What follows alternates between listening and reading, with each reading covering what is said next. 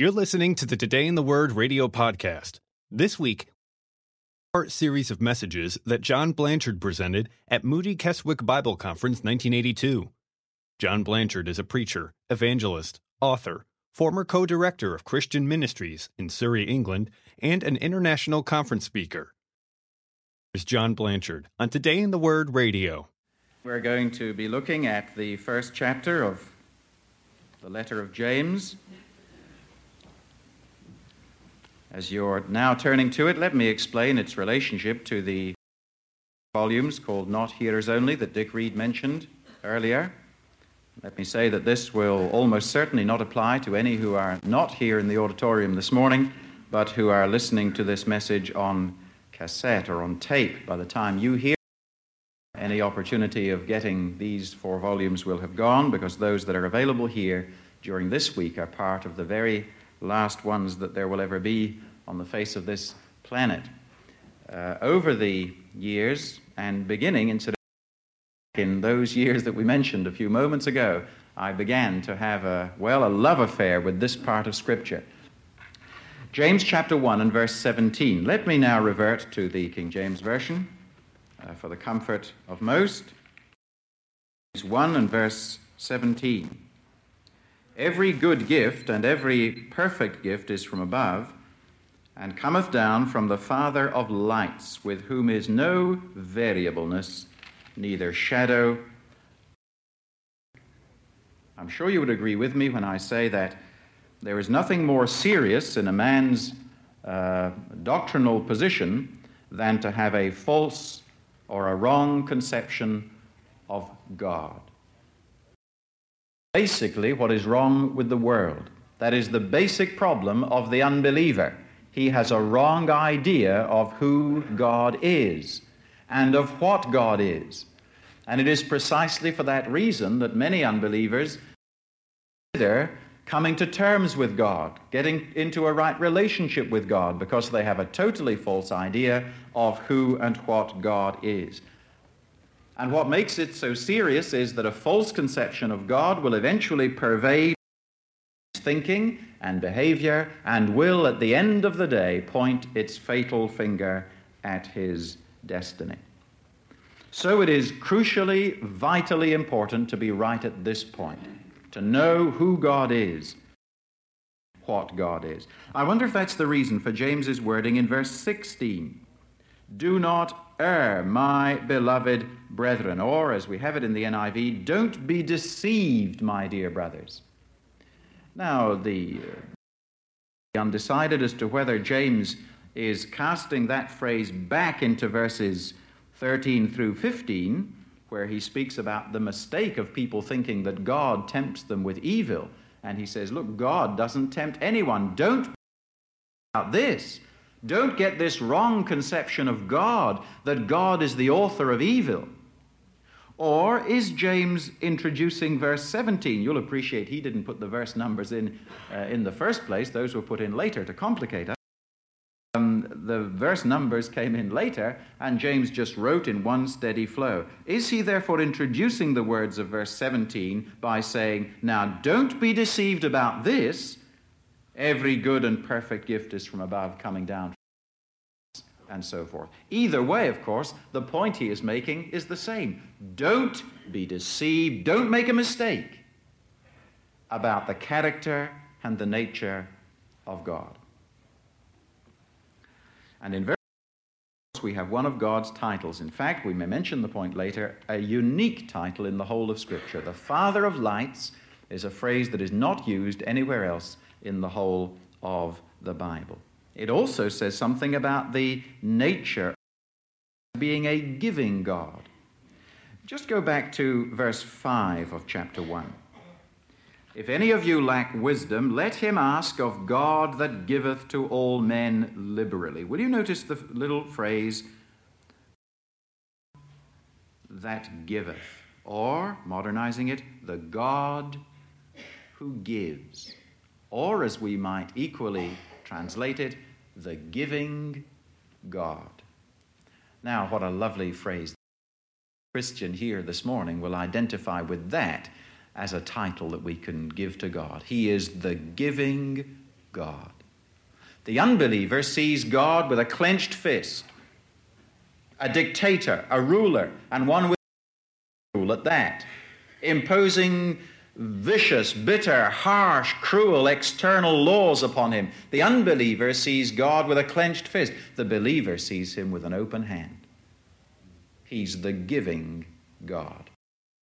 Of our study this morning, although we're looking not at verse 5, but at verse 17. The giving God. You see, the verse is all about giving. Here's the first uh, heading I would, uh, I would have. First of all, the verse says something about human giving. Every good and perfect gift, or literally, every good giving and every perfect gift.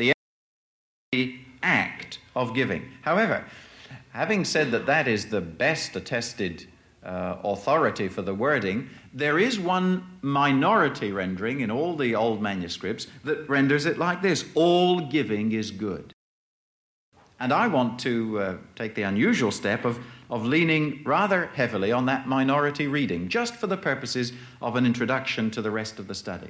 All giving is good. In other words, there's an element of good in giving, even among wicked men. Jesus acknowledged that. Do you remember him saying in Matthew 7 You then, though you are evil, know how to give good gifts to your children? There's an element of in all giving, even when it's done by evil men. A good gift can be given by a bad man. The problem is that all of our human gifts are marred in some way by our very humanity. The fact that we are human, gifts are never, as God's gifts are, perfect. They are marred, they're spoiled by our humanity. Let me give you some examples of what I mean. Our gifts may not be sincere. They may not be sincere. They may be not genuine. There is a kind of giving, a speculating in order to accumulate. It looks like generosity and ingenuity. It's giving with a view to getting. It's being selective in the people to whom we give and the measure in which we give, in the hope that in return we might get more. Now, our hearts condemn us in that. That that's true, that our giving may not be sincere. The gift in itself is good, but it's not sincere. Secondly, it may not be sensible. The father who lavishes material gifts upon his children, upon his wife, but doesn't give to them the time and the love and the care and the concern that he ought as a father and a husband. His gifts are not sensible, they're not wise.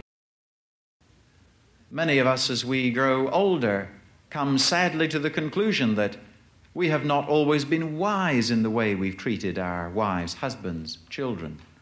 We've not been sensible in what we've given to them. Our gifts may not be sufficient. Almost certainly they'll not be sufficient.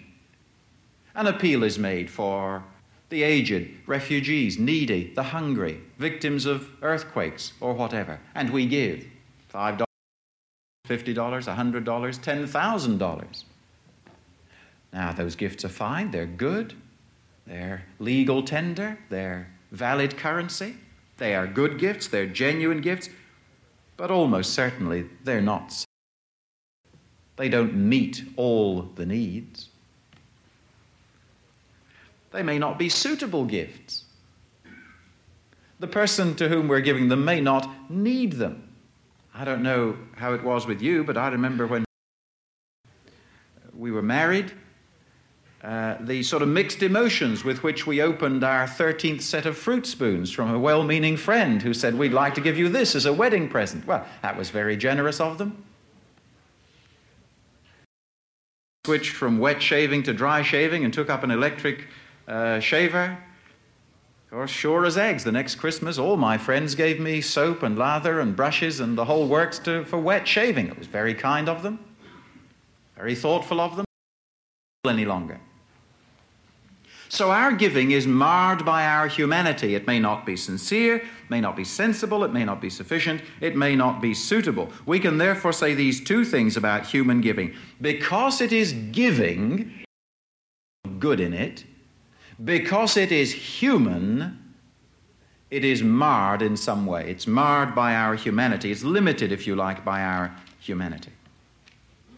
Well, so much about human giving.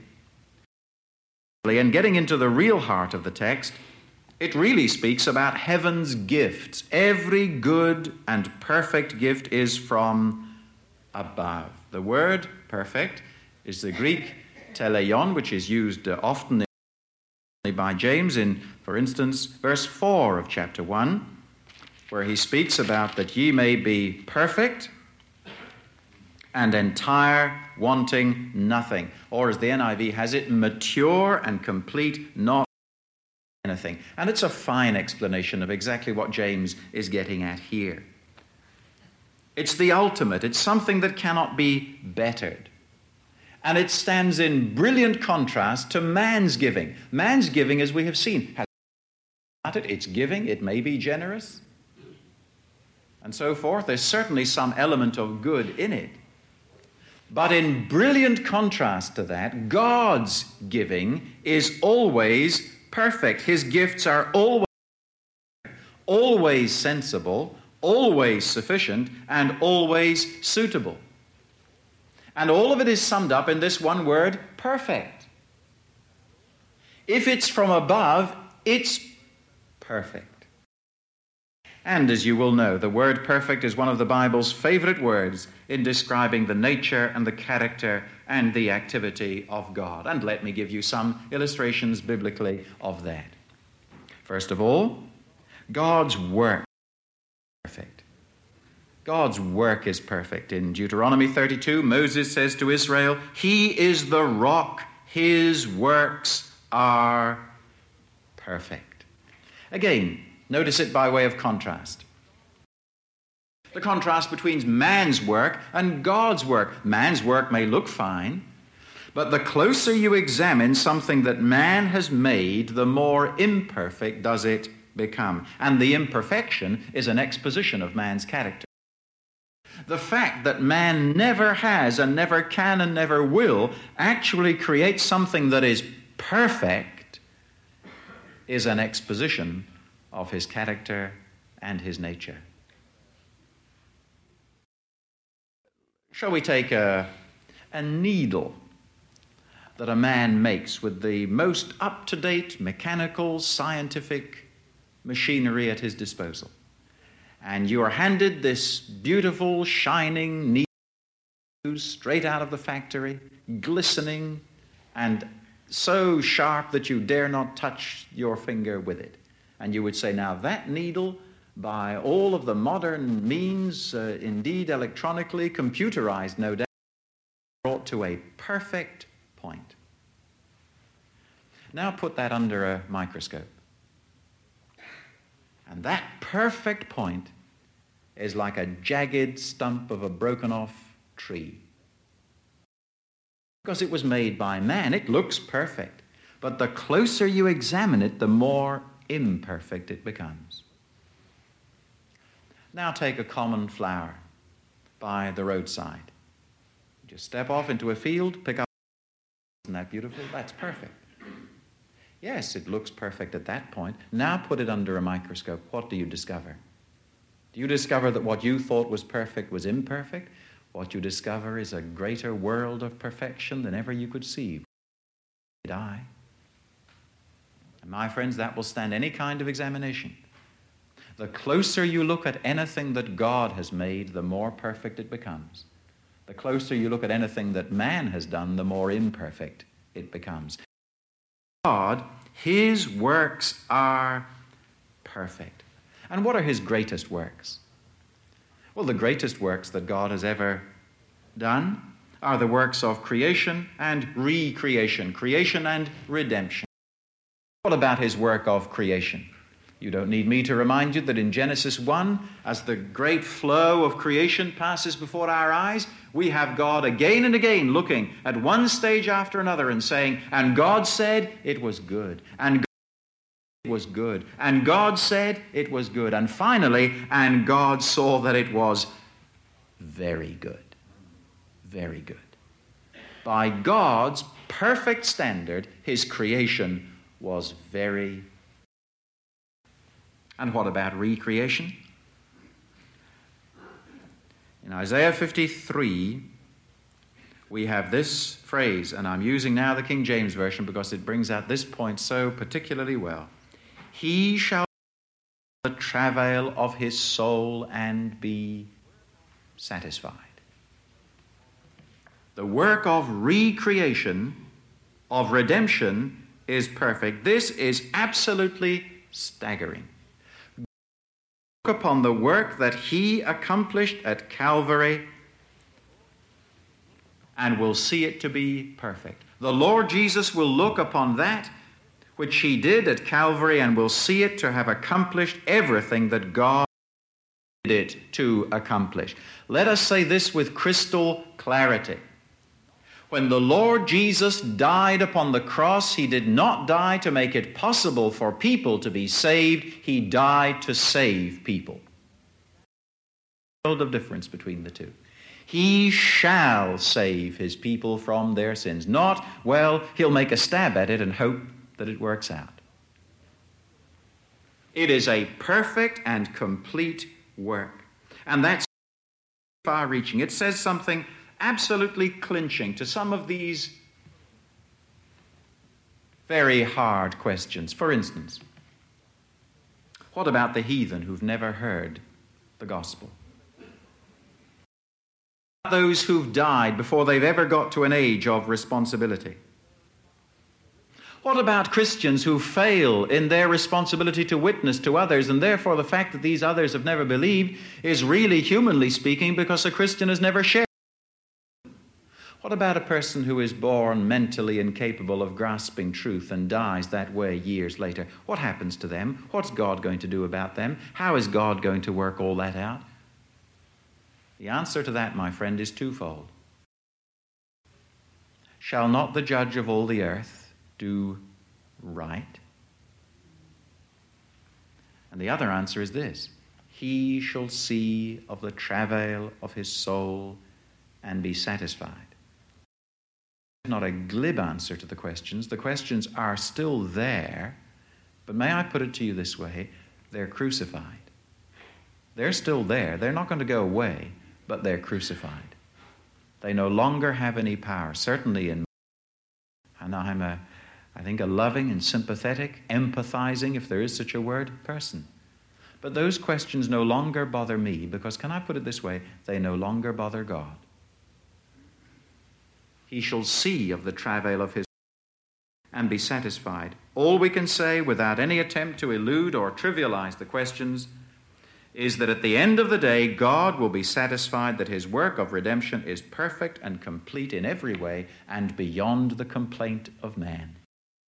That what Paul means when he says to the Philippians that every knee shall bow and every tongue confess that Jesus Christ is Lord to the glory of God the Father?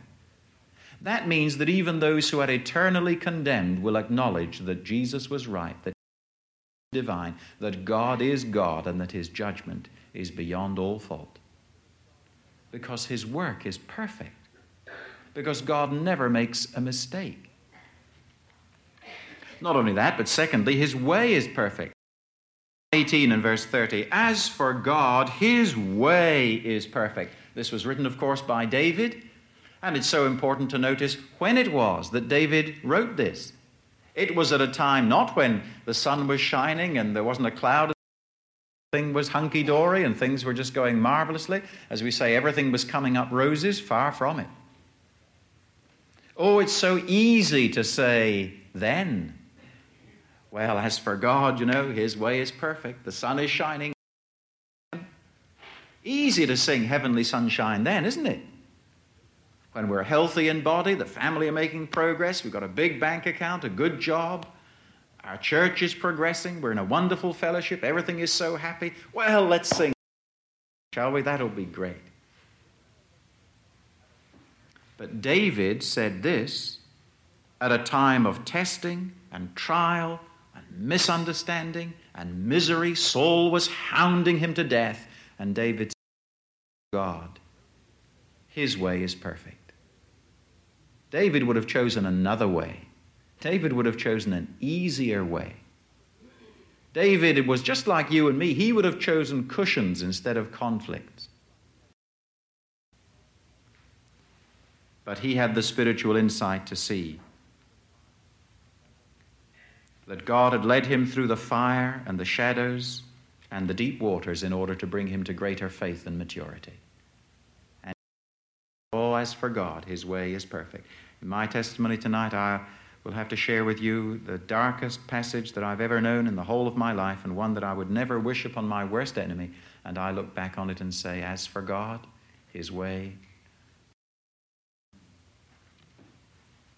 There comes a time in the life of every Christian when faith turns to fear and clarity to clouds and circumstances turn sour and resources dwindle and pressures increase.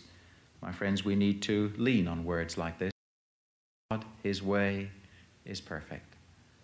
Now, the way we would choose would be easier, of course, but God's way is always better.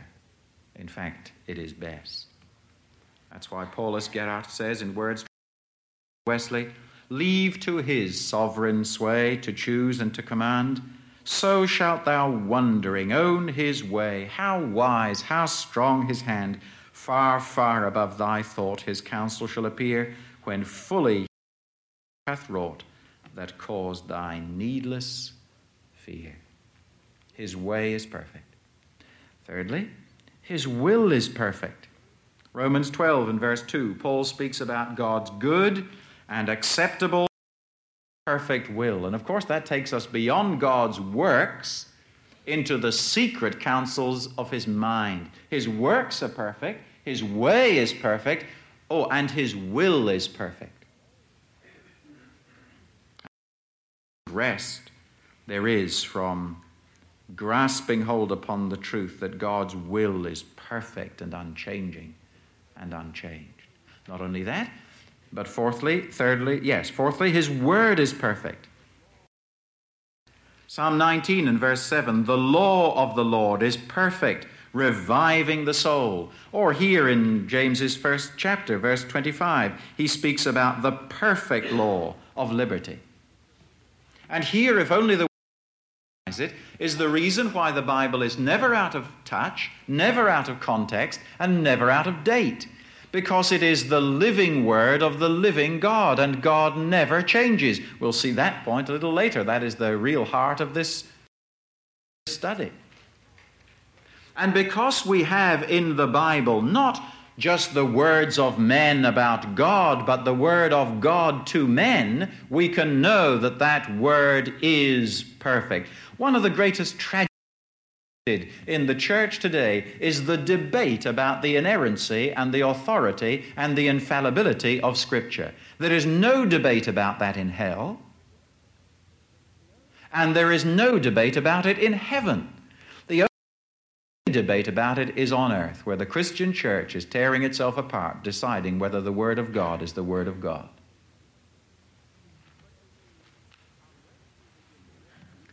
But you see, unless we begin there, we start as far as biblical Christianity is concerned. I accept that there are other views about Scripture. I accept that there are views which say that the Bible is, of course, inerrant in matters to do with salvation, but has errors in other areas and so forth. Be aware of that and not unaware of many of the arguments adduced for it. The one statement that I will make with crystal clarity is this that some of those other views may have a great deal of weight behind them, apparently, if you count, uh, if you count uh, learning and degrees as being weight, but I know that there are many men who've died by degrees, and I'm not really too worried about, uh, about the amount of degrees a person may have.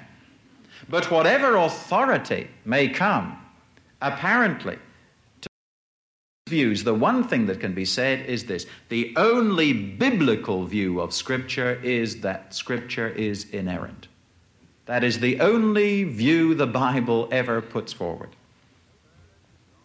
J.I. Packer has said, refer to God's Word is an act of faith. Any querying and editing of it on our own initiative is an exhibition of unbelief. And I agree with that. It's an act of. It's been a humbling experience to recognize how much of Scripture I don't understand. But there's none of it that I don't stand under. I don't understand it, but I stand under it. And that's an act of faith. And I'm recognizing more and more that God's Word, that God's Word is perfect. Again, as Packer says, to edit God's Word Bring God's word to our own, the bar of our own reason and say, now I will decide that this bit is right and this bit isn't quite right and Jesus may or may not have said that. Well, that's rampant unbelief. We must make up our minds whether we're going to be liberals or Christians because the two are not the same animal at all. Now let's gather.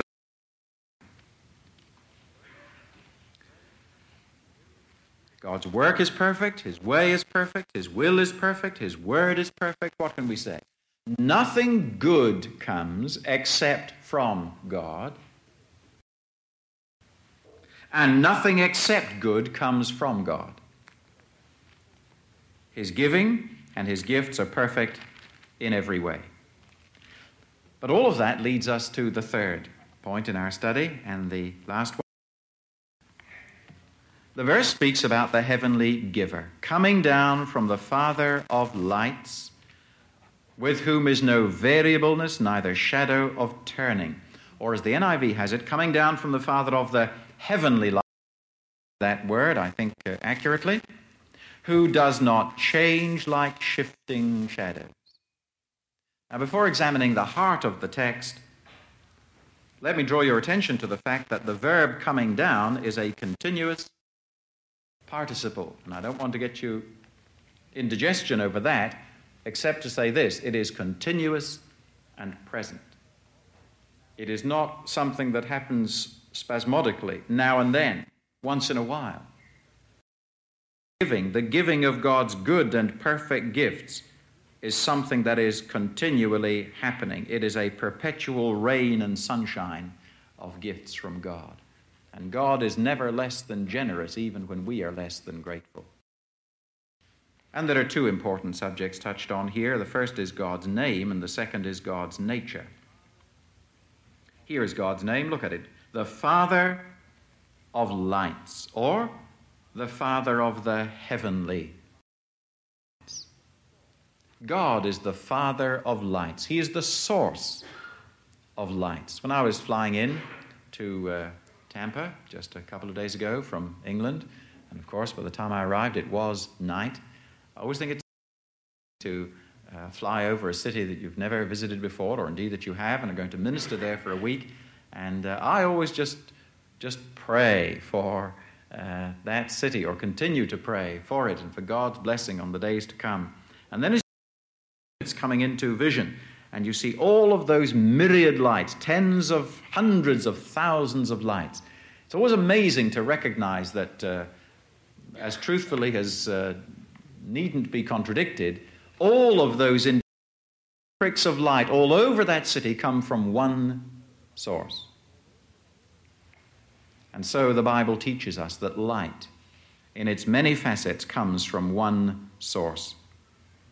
For instance, God is the source of light. the first recorded word of God spoken in Scripture was, Let there be light. And there was light. The immediate obedience of the elements show him to be the source of all natural light. No wonder David can speak of God or to God about the moon and the stars which you have set in place. It has always seemed to me that atheism is intelligible. I cannot understand a person being an atheist. I know that there are some who are atheists. I just cannot understand them, that's all. I could least of all fail to understand them, least of all understand them rather, to step outside on a beautiful starlit night and look up into the heavens and see without turning their heads, well, thousands of stars. Some of those stars a thousand times the size of bigger than that. And I would like to ask the atheist a question how did they get there? And who put them there? Was that done by a man or a committee of men or a council of men? Was that a conference decision? How were all of those stars put into those perfect orbits? God is the Father and the source of natural light. He's also the source of intellectual light. Do you remember the occasion in Daniel chapter 2 when he asked his wise men to interpret his dreams, and when none of them could, he promptly sentenced them all to death. And Daniel was the next in line for execution if he couldn't come up with the answer. And what did Daniel do? Well, he gathered together some Christian friends of his, Hananiah, Mishael, and Azariah, and they held a prayer meeting. They sought God's face. And God revealed to them the secret of the king's dreams. And then Praise be to the name of God forever and ever. Wisdom and power are His. He changes times and seasons. He sets up kings and deposes them. He gives wisdom to the wise and knowledge to the discerning. He reveals deep and He knows what lies in darkness, and light dwells with Him. Daniel 2 21. Light dwells with him. What we call knowledge more than God revealing truth to us. Christianity is a revelatory religion. Nothing we know of God do we know of Him except that revealed of Himself by Himself. He is the Father of intellectual light. He is the source of theological light. Of course, He is the source of the Bible. Further than that, even with the Bible open before us, we would not be able to see the light unless God revealed its truth to us. Now, surely we can understand that. If we go to an unconverted person and we say, Now look, there is the Bible word of the living God. This is the word of truth. This is the gospel of men's salvation. Read those words. You hand the Bible to the most highly educated man in the world today and ask him to read the simplest statement of the gospel. And unless God the Holy Spirit works in that man's mind, he will throw the book back at you and say, I can't understand a word of what it means. Now, why? I have come to this, uh, of course, I knew it uh, intuitively when I became a Christian and the Spirit of God took over my mind. But since then, going to colleges and universities all over our land, speaking to people studying subjects I can't spell. And I would seek to explain the gospel to them as simple as A, B, C. And they say, I cannot understand it. A friend of mine goes to some of our greatest universities. I understand that on one occasion, to Cambridge University, and he was going to speak to those undergraduates. And do you know what he did? He put up a flannel graph and gave them a children's talk. And they said, You don't understand it. Now, how is that so? The reason is that unless the Spirit of God breathes upon the Word and brings His truth to light, we cannot understand it. The man without the Spirit does not accept the Spirit of God, for their foolishness to him, and he cannot understand them because they're spiritually discerned. 1 Corinthians 2 14. And all the preaching and pleading and praying for the unsaved is in vain unless God gives the light. Christian, we come to the Word. You see, the Christian's religion is a revealed religion, and all we know of God and of ourselves and of salvation is as God graciously exercises his right to give life. Let me speak feelingly as a preacher. I come to Scripture. Perhaps I'm asked to speak at a particular service, And a word of Scripture comes quickly to mind, as it very often does, and you sometimes breathe a sigh of relief when you say, Well, it's a familiar Scripture. Oh, I know this passage. And then you open the Bible and you get out your piece of paper and your pen and you say, Well, now this is a bit I know so well. I know all the background to this, and this is just, I, no need to open the Bible to know what this is saying. I mean, I know the words, and then you say this message. Two hours later, when your wife brings in the coffee and asks how you're getting on and sees a blank sheet of paper, you say, Well, that's how I'm getting on. And two hours later, when she says, How are you getting on? and sees the blank sheet of paper, you say, Well, that's how I'm getting on. I'm not getting on. Well, honey, don't you understand that part of Scripture? Oh, I know it. I mean, I could close the Bible now and recite it to you. Well, uh, why aren't you writing anything? Because I, is not coming. I just cannot, cannot get it. The simplest part of Scripture and the person longest in the study of Scripture can't come together until God puts them together. You see, He's the source of theological light. Of course, He's the source of spiritual light also. In other words, the outworking of theological light. Peter says, 1 Peter 2 9, that we are to declare the praises of him who called you out of darkness into his wonderful light. In Ephesians 5 8, once you were darkness, but now you are light in the Lord. Live as children of light. But we cannot live as children of light until God gives us that spiritual light. Paul tells the Philippians, who works in us both to will and to do of his good pleasure. We cannot even want to do God's will until God gives us that spiritual light and insight. Now, all of this flows from that one phrase unique in Scripture that God is the Father of lights. And then finally, just this about God's nature. Who does not change like shifting shadows, or as the King James, whom is no variableness, neither shadow of turning. This is a notoriously difficult phrase to translate and no easier to expound. I think the NIV captures the Spirit very well, does not change like. We could literally take the Greek apart, word from word, and translate it like this with whom change or shadow due to turning has no place. And the picture is obviously from the natural heavens. For instance, gives light but it doesn't always give the same amount of light. The amount of that light changes because it doesn't always strike the earth at exactly the same angle. And so we have this continuing cycle, continuously cycle of light from the sun. There is uh, dawn, there is growing, gathering day, there is high noon, there is softening afternoon, there is twilight, there is dusk. One moment do the sun's rays strike the earth at exactly the same angle and produce exactly the same intensity and amount of light. Never for a moment. Always it is changing. Or again, the earth and the sun produce shifting shadows. If you sat out there this afternoon, you would see that happening. You would see the shadows shifting. The shadows move because the source of light is moving, it's not remaining.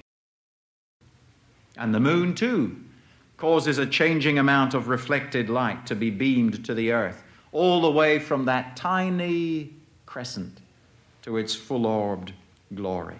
And then, of course, there are the eclipses when the light is snuffed out altogether, or at least the light we receive is snuffed out altogether. So, all of these heavenly bodies and the light or reflected light that they produce, it's always changing. It is literally one moment exactly the same. It is always changing. But God, the Father of lights, never changes. And even if it were not said here, driven to that conclusion by other scriptures. By the statements, for instance, about God's holiness. You see, God cannot change for the better because He's perfect.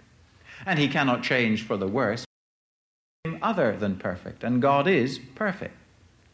So that in itself would drive me into a position where I had to testify that God does not change.